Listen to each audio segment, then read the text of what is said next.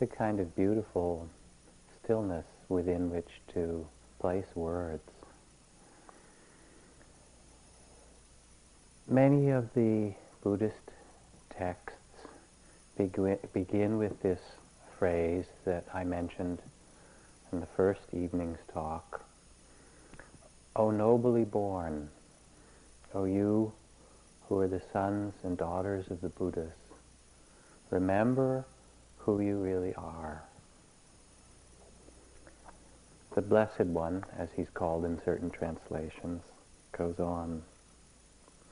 My friends, there are large impurities in gold, such as earth, sand, gravel, and grit.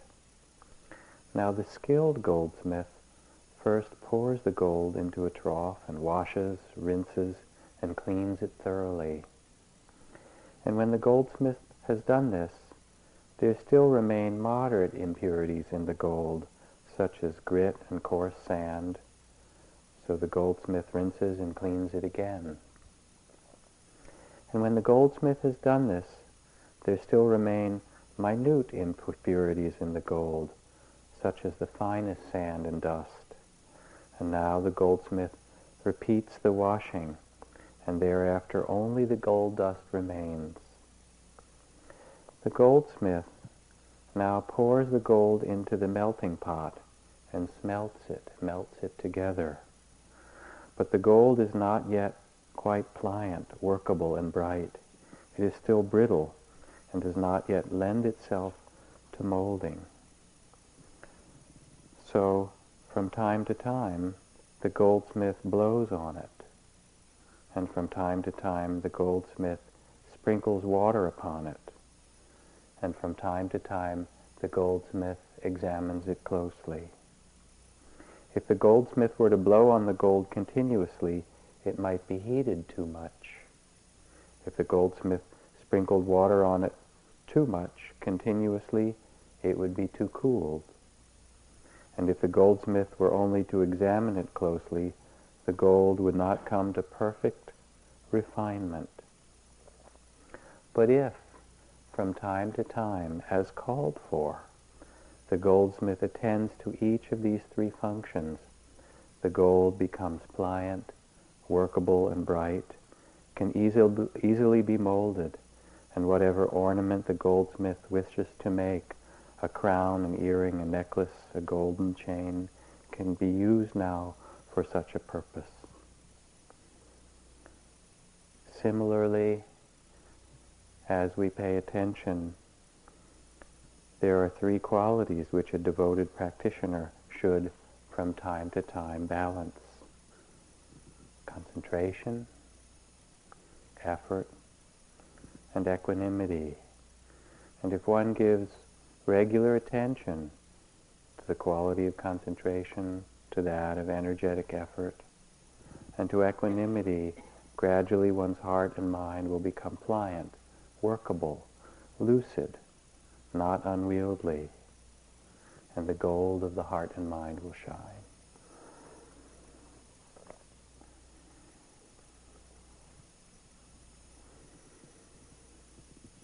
So this is one of the famous metaphors from ancient times about the process that we undertake in retreat. And the first step of this process, to go through it again in another language, is simply the quality of presence, like the goldsmith coming and examining what there is to work with. And we bring our presence through our attention. As the attention might be to the gold, we bring our attention to the breath, this bellows of the body that moves. How to feel the breath. The invitation is to rest in the body, an embodied presence on this earth. As Eugene spoke of listening to the Dharma talk, with 100% of attention on the body and then hearing the words. We can rest in the body and feel how the breath comes and goes on its own. Now sometimes that will be three breaths, and then we're gone. Or four breaths, if we're lucky, certain sittings. Sometimes only two. And then you take the puppy when you notice it's gone away, and it might have gone a pretty far distance. Might even have peed on the carpet or something. You clean it up a little bit. You pick the puppy up. You don't beat the puppy. The puppy doesn't like it very much, and neither do you. You bring the puppy back, stay, stay again. Two more breaths, three breaths, off the puppy goes. People sometimes feel like it's not worth it. I mean, three breaths, in the beginning, it seems like you're here maybe 2% of the time. But if you look honestly, now, coming upon five or six days from the start of the retreat, you might be here instead of 2% of the time, 4%.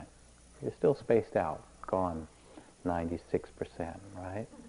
Now, in one way, that's kind of discouraging statistically, that 96%. But in another way, what it says is you are now here, alive, present, twice as much as you were a few days ago, which is not a small thing.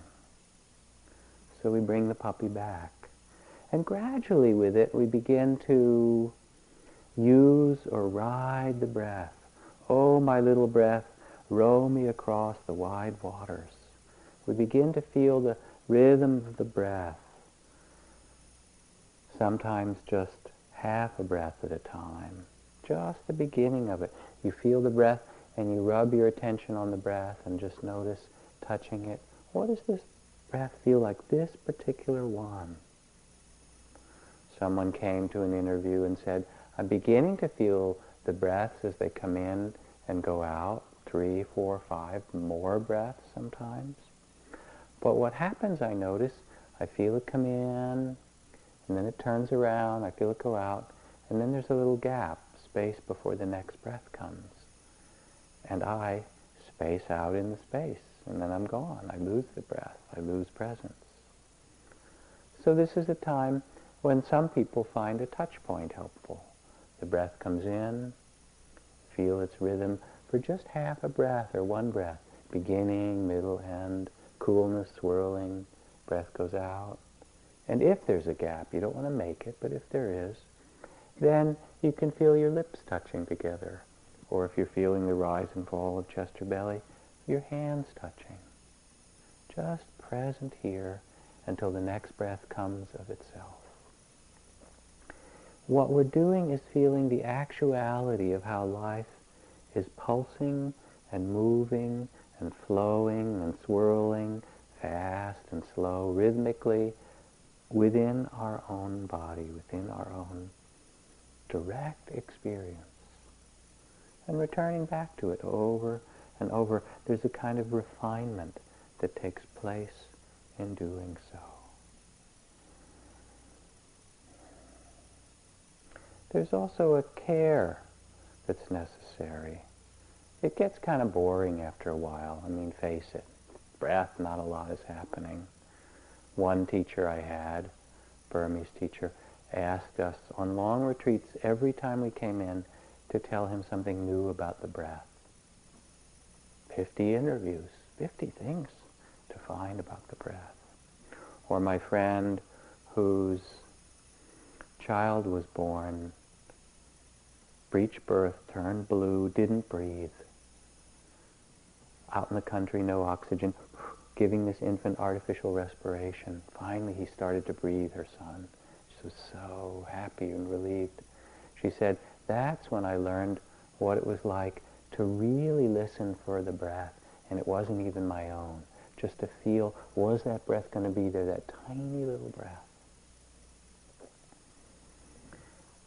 And if you think it's boring, I was looking in the Guinness Book of World Records today one of the records I noticed that Eddie Levin and Delphina Krita, both 26 years old of Chicago, Illinois, set for the Guinness Book of Records in 17 days and 10 and a half hours in September twenty fourth, nineteen eighty nine, was the longest kiss ever. 17 days, 10 and a half hours.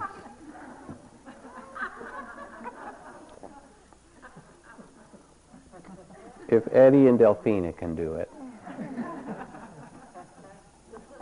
we can do it.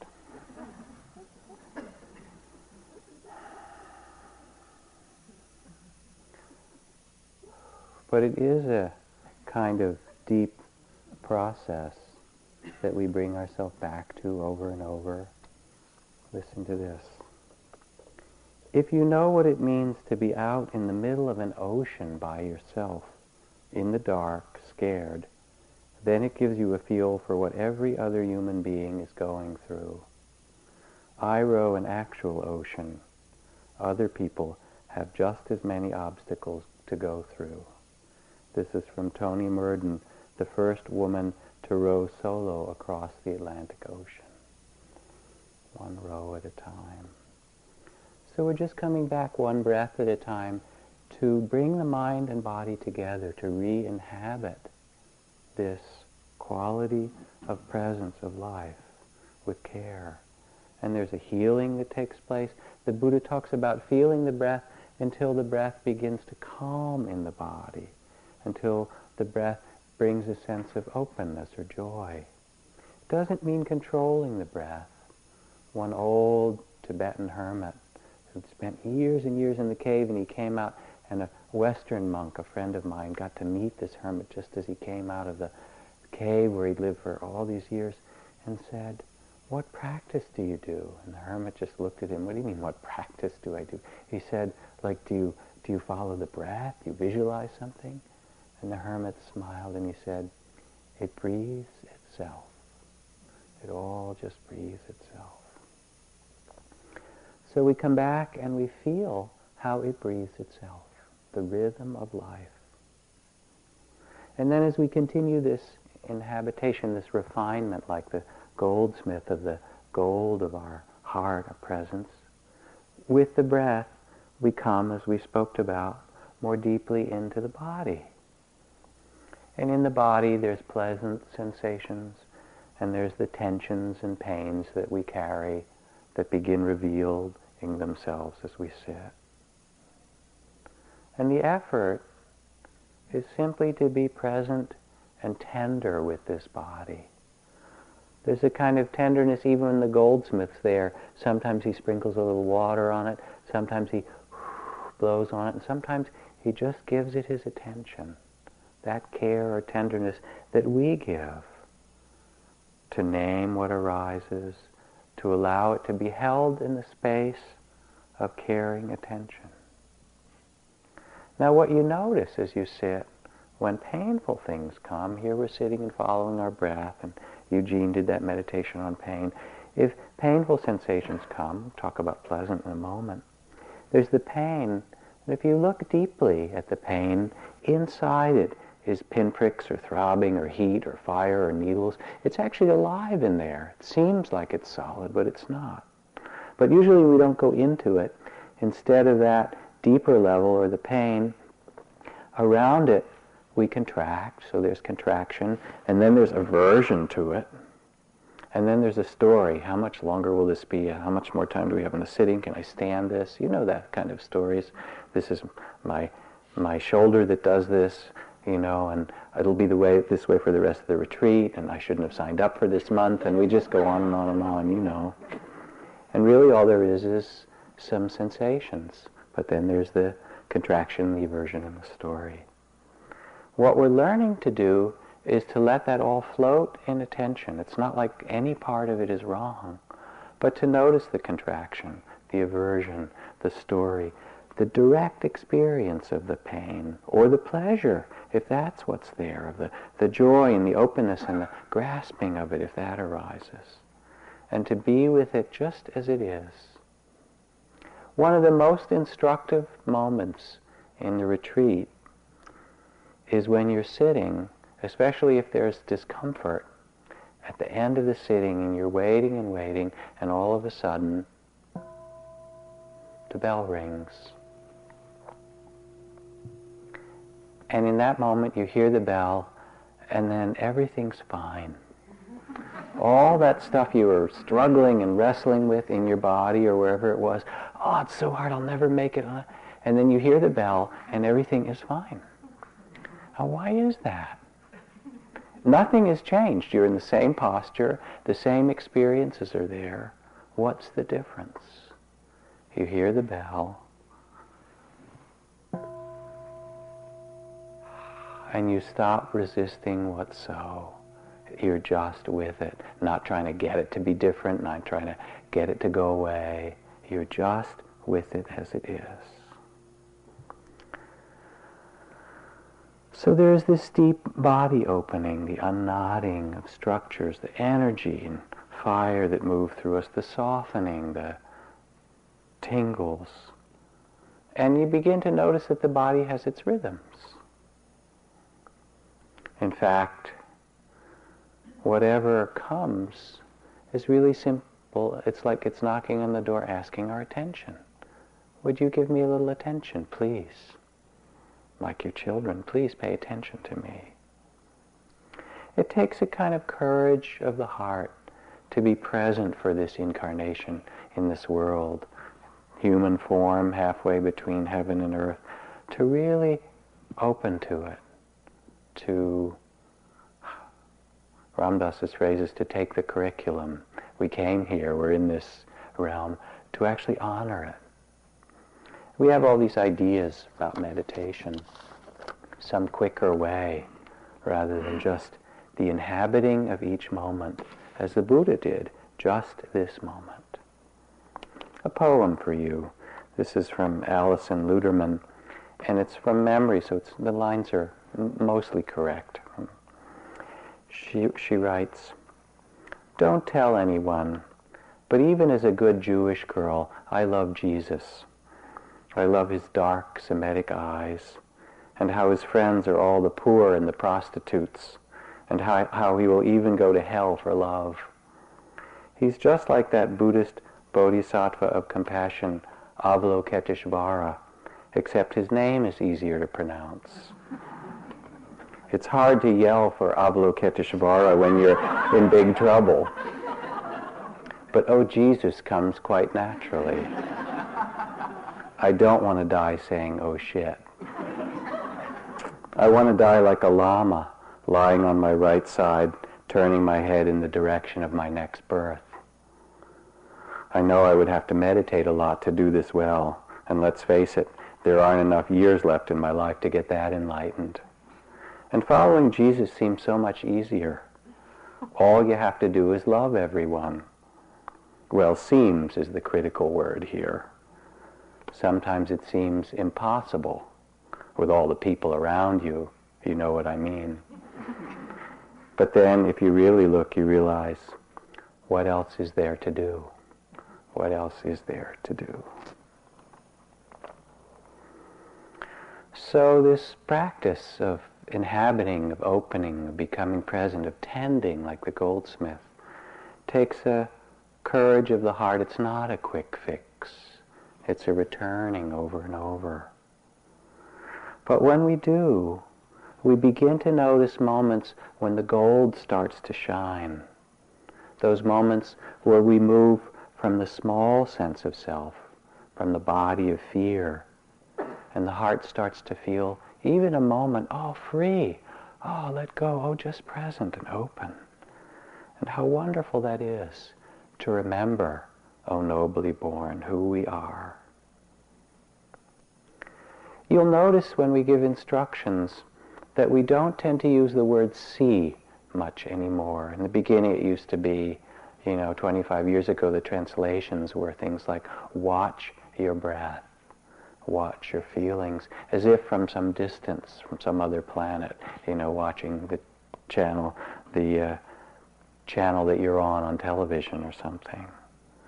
But in fact, we tend to use the words to sense, to feel, to be present for, not just to see, but to let ourselves feel the breath, the energies of the body, the feeling states that arise, again, as we've spoken about, the joy, the sorrow, the restlessness, the sleepiness, to be present for them, as Robert spoke about with the hindrances. You know, you think sleepiness isn't going to happen or it's not supposed to. In some Buddhist traditions, it's called the poor man's nirvana, right? It's respected. Oh, here comes sleepiness, thank you. If you go in a Burmese monastery after lunch and you sit and there's all these monks in the hall, you think, God, they look so noble and dignified in their robes and their shaven heads and so forth. And after the sitting begins, about 20 minutes in, about, you know, a quarter of them are doing this. And then when those monks stop doing it and sit up, then the other monks start to do it, you know, it kind of gets passed around the room. It's just the energies that come through us, sometimes sad, sometimes joyful, sometimes awake, sometimes sleepy. And what we're asked is to know what we're feeling with our attention, to actually know it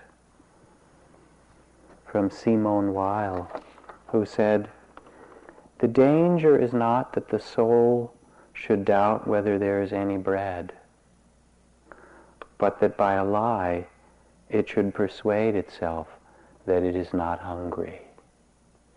I'll read this again because there's something important in it. The danger is not that the soul should doubt whether there is any bread, but that by a lie it should persuade itself that it is not hungry. In this culture, what's called sometimes an addicted society, or the society of speed and busyness and complexity and grasping and so forth, we lose touch with this dimension of feeling. We lose touch with our own vitality, our, our heart's life. Someone came into an interview and they were struggling with how to work best with the breath or with certain body sensations very carefully and really thoughtfully wanting to do it. And then I noticed in their interview sheet that um, one of their parents had died, their their last parent had died just recently. And I looked at this person, we were talking about the practices of breath and body and how to do it. And I just looked at them and I said, tell me about your father. And all of a sudden, all these tears started to come down and the heart softened and it's like the goldsmith, knowing when to blow on the gold, when to sprinkle water on it, when to just attend to it with care. We're asked to be present for what's actually here, not to struggle to make something special happen, but to be present moment by moment for what actually is.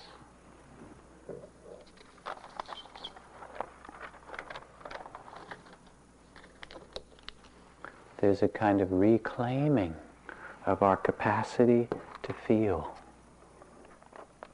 our capacity to be open and alive from the heart out. Now, as we come into the breath and deepen 2% to 4%, it's okay. Maybe 5%, you're lucky. Six. Hmm as we come into the body and can begin to feel the pleasures or the pain and give them space to float in our tension rather than contracting so much around them, feel what they want to do. As we come into the feelings, we also begin to see, it's been spoken about, the familiar patterns, mind states that come, grasping, if that's our style a lot, wanting or judging, or comparing or resisting. The cartoonist Feiffer kind of captures the quintessential mind states that many of us have in these short little versions, like this cartoon which shows this man standing there looking in the mirror saying, I inherited my father's walk, my father's ideals, my father's creativity, my father's opinions, and my mother's contempt for my father.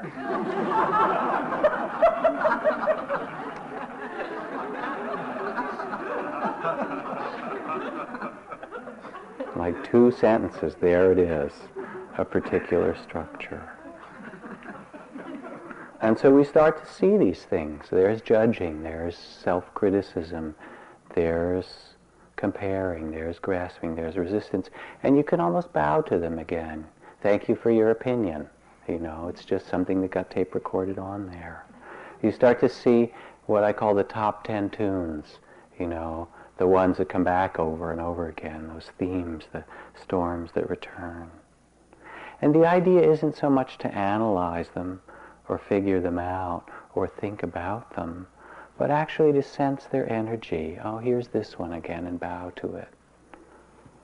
To meet them like the goldsmith with a, with a care, a warmth, uh, respectful attention. Simple. We're invited to stay present moment to moment. The breath, the body starts to open, feelings, thoughts to stay present moment to moment as we walk, one step after another, and then different states arise and pass.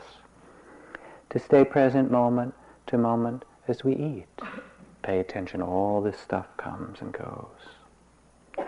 And if we do, we start to sense what the Buddha described in the Foundations of Mindfulness of the contractions of the mind and body and the openings of the mind and body, that it breathes not just the physical breath, which we feel, the sensations, but the whole spirit and mind and consciousness itself experiences expansion and contraction.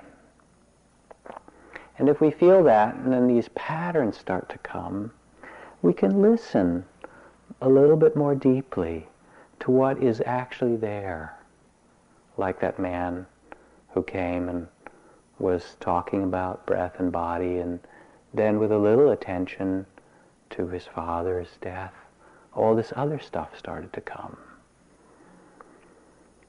Similarly, if there's patterns that arise again and again, we can start to sense the contraction that underlies them. Not just noting them by habit, but letting ourselves feel what's present and simply, like the goldsmith, giving it our careful attention. For example, I was sitting on a long retreat in the monastery um, many years ago as a young man doing my practice, and I had frequent and very um, strong bouts of sexual fantasy and lust. First of all, I was a young man trying to be celibate, right, in, in, this monastery, and I was like 22 years old, which is not so natural to young men. It just isn't in the hormones. And then I would go out on my begging round with my bowl, being silent, and these beautiful, like angels, young girls from the village would come and make a bow at my feet and place a mango in my bowl. And I wasn't as interested in the mango, actually, as the person who placed the mango in my... So I'd be sitting there, I'd go back and I'd be noting lust, lust, you know, desire, desire, and so forth. Didn't help a whole lot, actually. It just kept coming back over and over. That, that was one of the themes, one of the tunes. So I sat with it and paid attention my teacher also gave me instruction not just to name it lust, lust, or desire, desire, but to feel the whole energy of it. And as I did, at some point, I became aware that it wasn't lust at all. It was loneliness. And that I would be sitting, following my breath and walking, minding my own business in this little tiny hut way off in Thailand, and all of a sudden I'd feel lonely. Not very mindful of it. I didn't even know it. And after I felt lonely, then all these fantasies of relationship and sex and all that stuff would come. But underneath that was this place of loneliness. So I shifted from feeling just the content of it to sensing more fully, oh, this is the suffering that keeps this coming. Loneliness, sense of abandonment.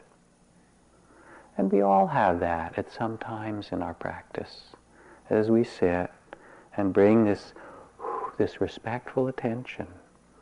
There are the stories, but in the heart, deeper than that, is love and unrequited love of different kinds and the grief that we carry, the sufferings we've been given to bear, the longings and beauty that we want to bring forth into this world.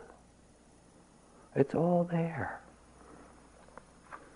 Erich Fromm writes, I believe that every woman, every man represents humanity.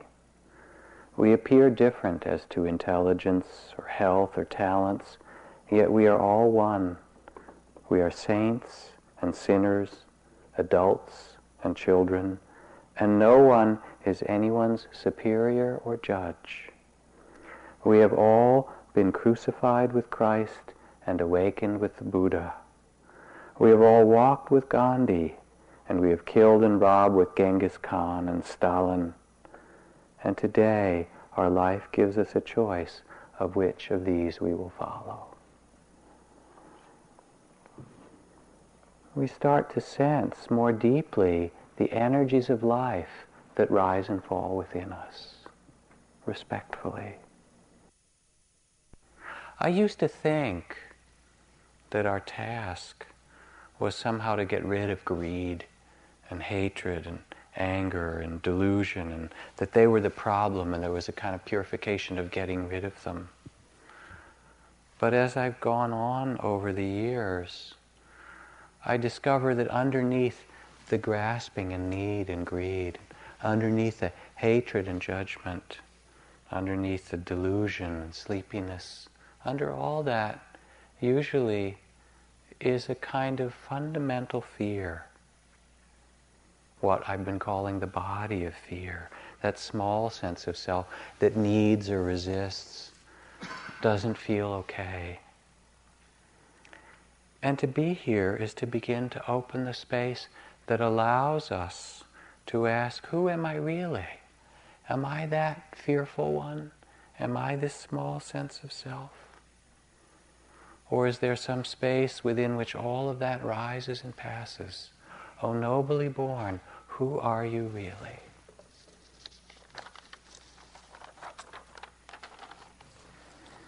You know, in the Greek language, the word for awakening is aletheia.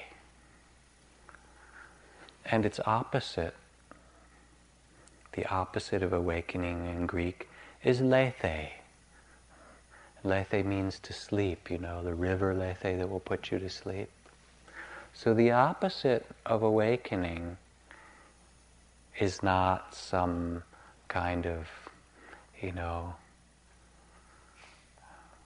place of darkness or whatever you imagine. The opposite of awakening is being asleep, not being present.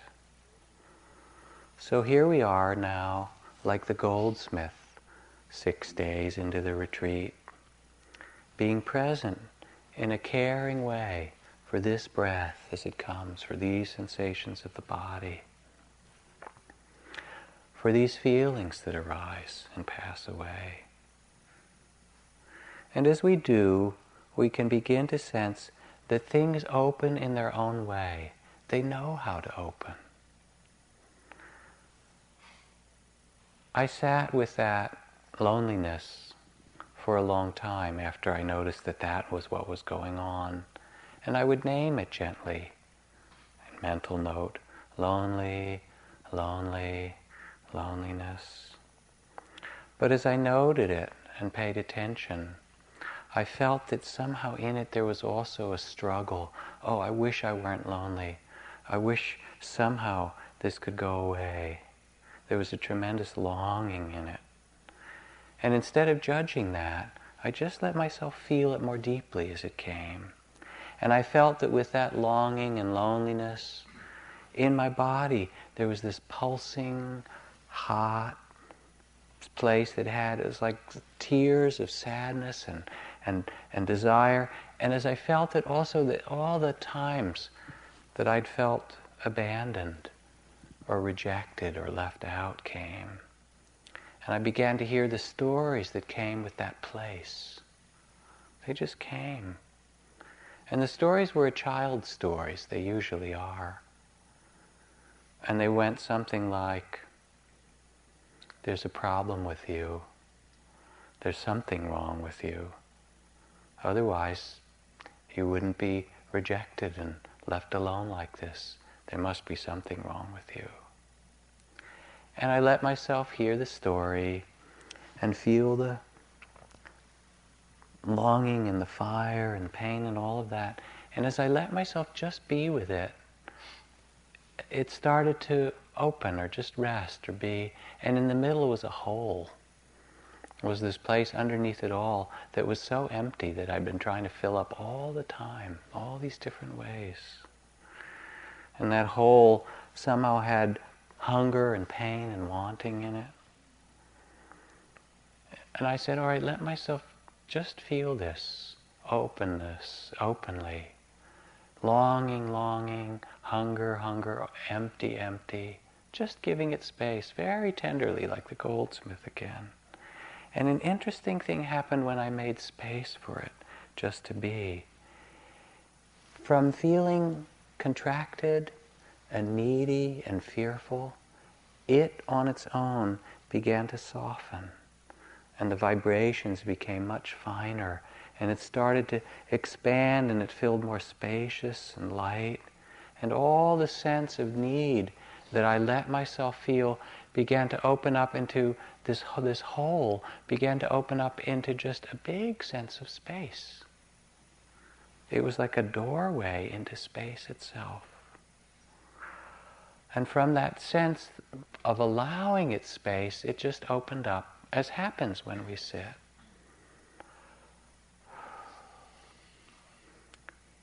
And the space was peaceful and easy and whole. And in it, the whole idea that I was separate from anything else or that I should be lonely or rejected and so forth, it came and it made no sense because I was just this openness. I tell you this story with some reservation.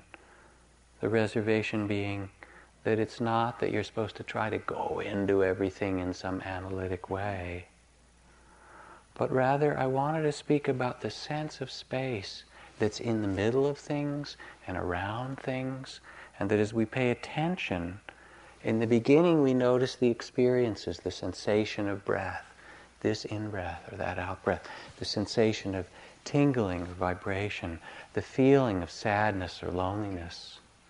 But as we settle down more, in addition to noting what's present, we can also begin to be aware of its process, how it changes and moves, and we do that by making space.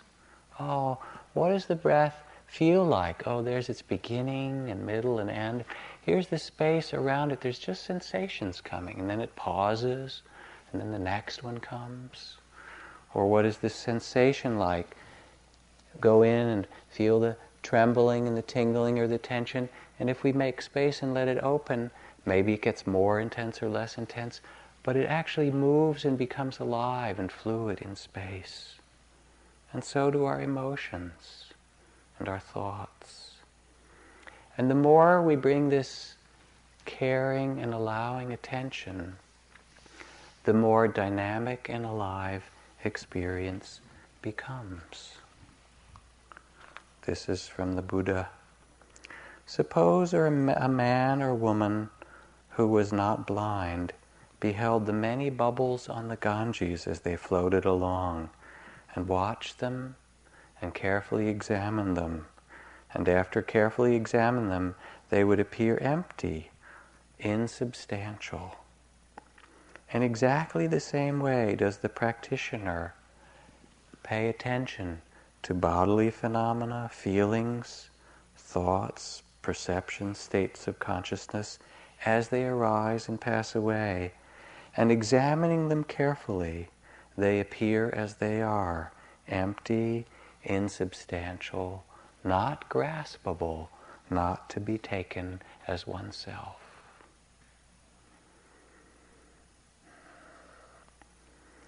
So people have come into interviews, especially those who've been sitting longer. Someone came in and said, I'm doing my walking meditation now. I take a step. It's natural to move very slowly, and I've begun to notice that it's not the same foot that lifts off the ground and put, puts itself on the next step on the earth. That actually there are many, many feet. There's this foot, and then it disappears in an instant, and there's another foot and another one. And it's as if it's all arising and passing sensations in space, and nothing is solid about it.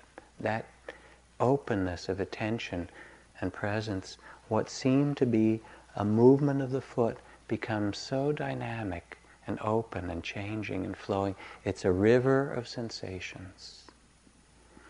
Or somebody else came in an interview and said, I was feeling the breath now, more settled on it, more present here.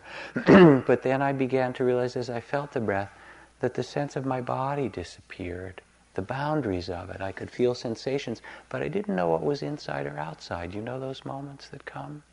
and the breath was just a flow of sensations like a breeze. And then all of a sudden I realized I was more aware of the space.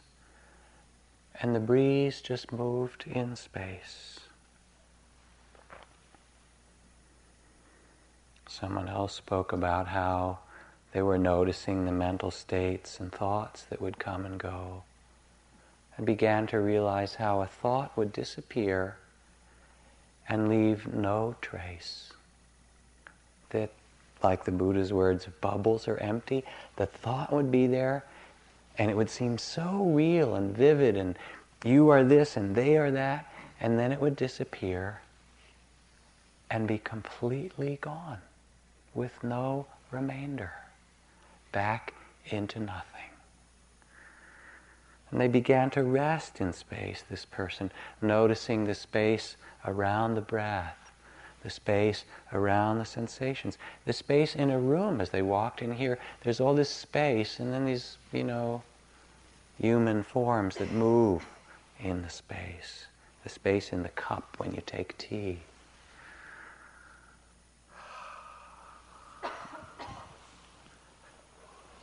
There comes a kind of awakening of insight as the meditation starts to deepen now. The idea isn't to have a particular experience. Instead, the insight into the true path comes when we discover that we're not trying to hold on to a single thing, not a perception, not a pleasant experience, not the calm of meditation. Those are all part of the waves of experience that rise and pass in space. And the idea isn't to hold your breath when you get something good and see how long you can get it to stay. It doesn't work very well. The idea is to let all of life breathe. And as we do, we let go moment by moment more fully. We learn to trust, like the goldsmith, blowing on it sometimes, sprinkling water, softening, cooling it sometimes, and a lot of times just giving presence so that its beauty can start to show. You know, there's even a kind of spiritual clinging that comes. We start to open, let the breath breathe itself more. Sounds come and go. We sense space in the body and feelings. But then there can be a kind of spiritual holding that's important to notice. Because as we open, become present, in the back, we still notice there are some stories we've heard about awakening, bliss, understanding, enlightenment, some amazing experience. You read about it, you know. The end of all my pain and conflict. And we think, well, this is nice what I have, but that, if I work and struggle, I'll get it. I'll undergo any agony. I'll even sit for two months here without moving, whatever it takes. But I must have it. I must have this. And then it begins to dawn on us that all the conflict and all the sorrow and all the suffering and all the frustration and lack that we experience is none other than is exactly the same as our hopes, desires, demands, aspirations, imaginations. That that very spiritual imagination becomes another clinging. What would it be like just to be? Just to be open to whatever presents itself. The mystery of things as they are the suchness of things. We've looked, you know, so far in so many places, in so many forms for something special. Kabir writes, Are you looking for me? I am in the next seat. My shoulder is against yours.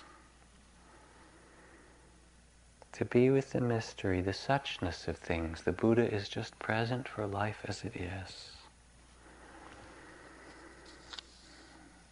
Within each of us, there is a silence, a silence as vast as the universe.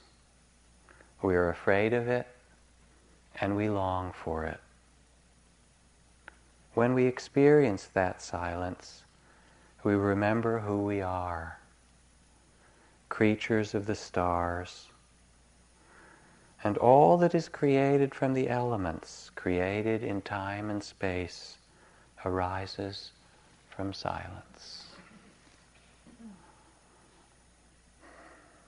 To learn to be present to discover this natural capacity to open, to release, to trust. It's a kind of trust of our innermost being, who we really are. And this trust has a great hospitality to it, a benevolence in it, a joy in it. In the Buddhist texts again, this wonderful invitation, O nobly born, you who are the sons and daughters of good families of the Buddha, remember the pure, clear light, the pure, white light from which everything in the universe comes, to which everything in the universe returns, the original nature of your own mind. Let go into this light, trust it, merge with it. It is home. When one seeks one's mind in its true state, when one turns to mind, because it seems like we're watching, we're paying attention, the breath, the body, the feelings, the thoughts. But who's watching?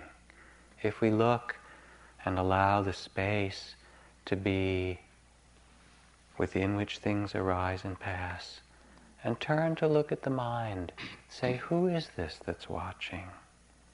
When we seek our mind directly and turn toward it, although it is intelligible, it is invisible. And in its true state, the mind is naked, immaculate, not made of anything, transparent, vacuous, clear, containing all things, yet not limited by them, timeless. To know if this is so or not, look within your own mind.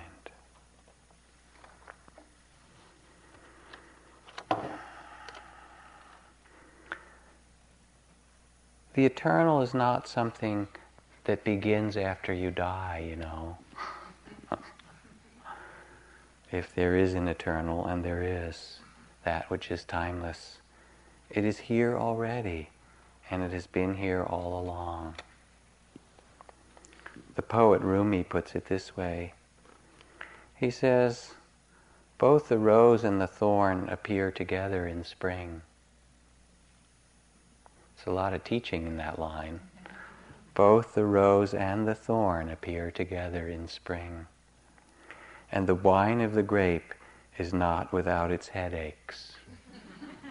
Are you waiting for it to be different? Do not be an impatient bystander on this path.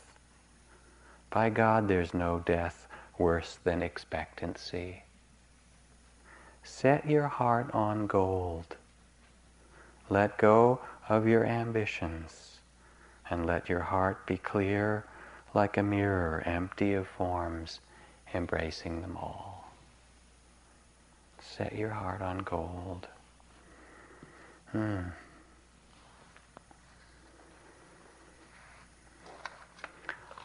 I think about these retreats as serving two functions.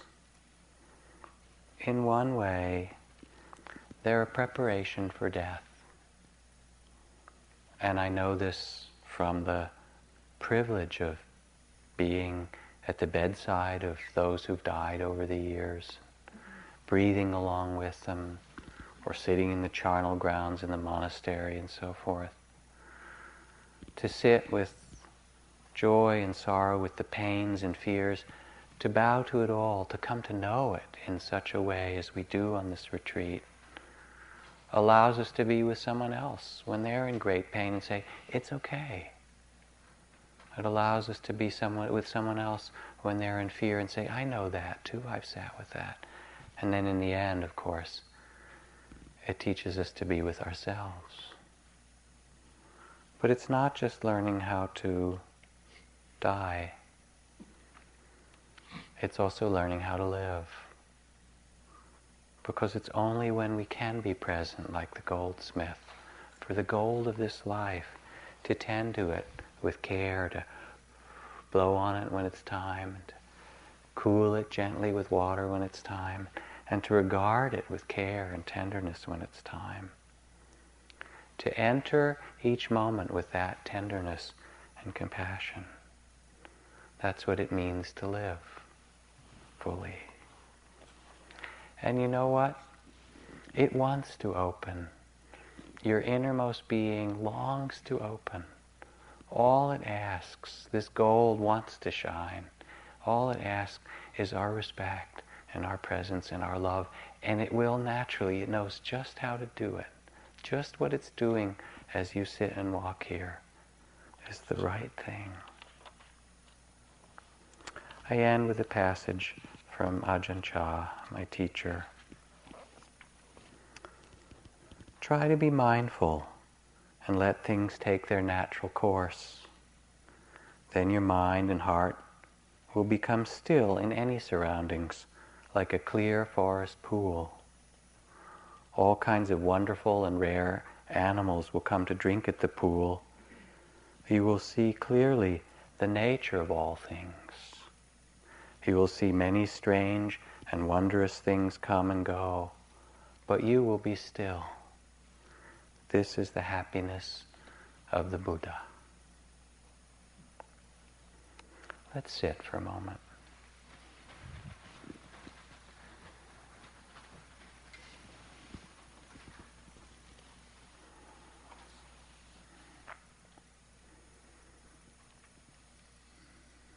Let the attention be spacious. Rest in the space, the pure, open space of awareness. And let the breath breathe itself and the sounds rise and fall like waves of the ocean.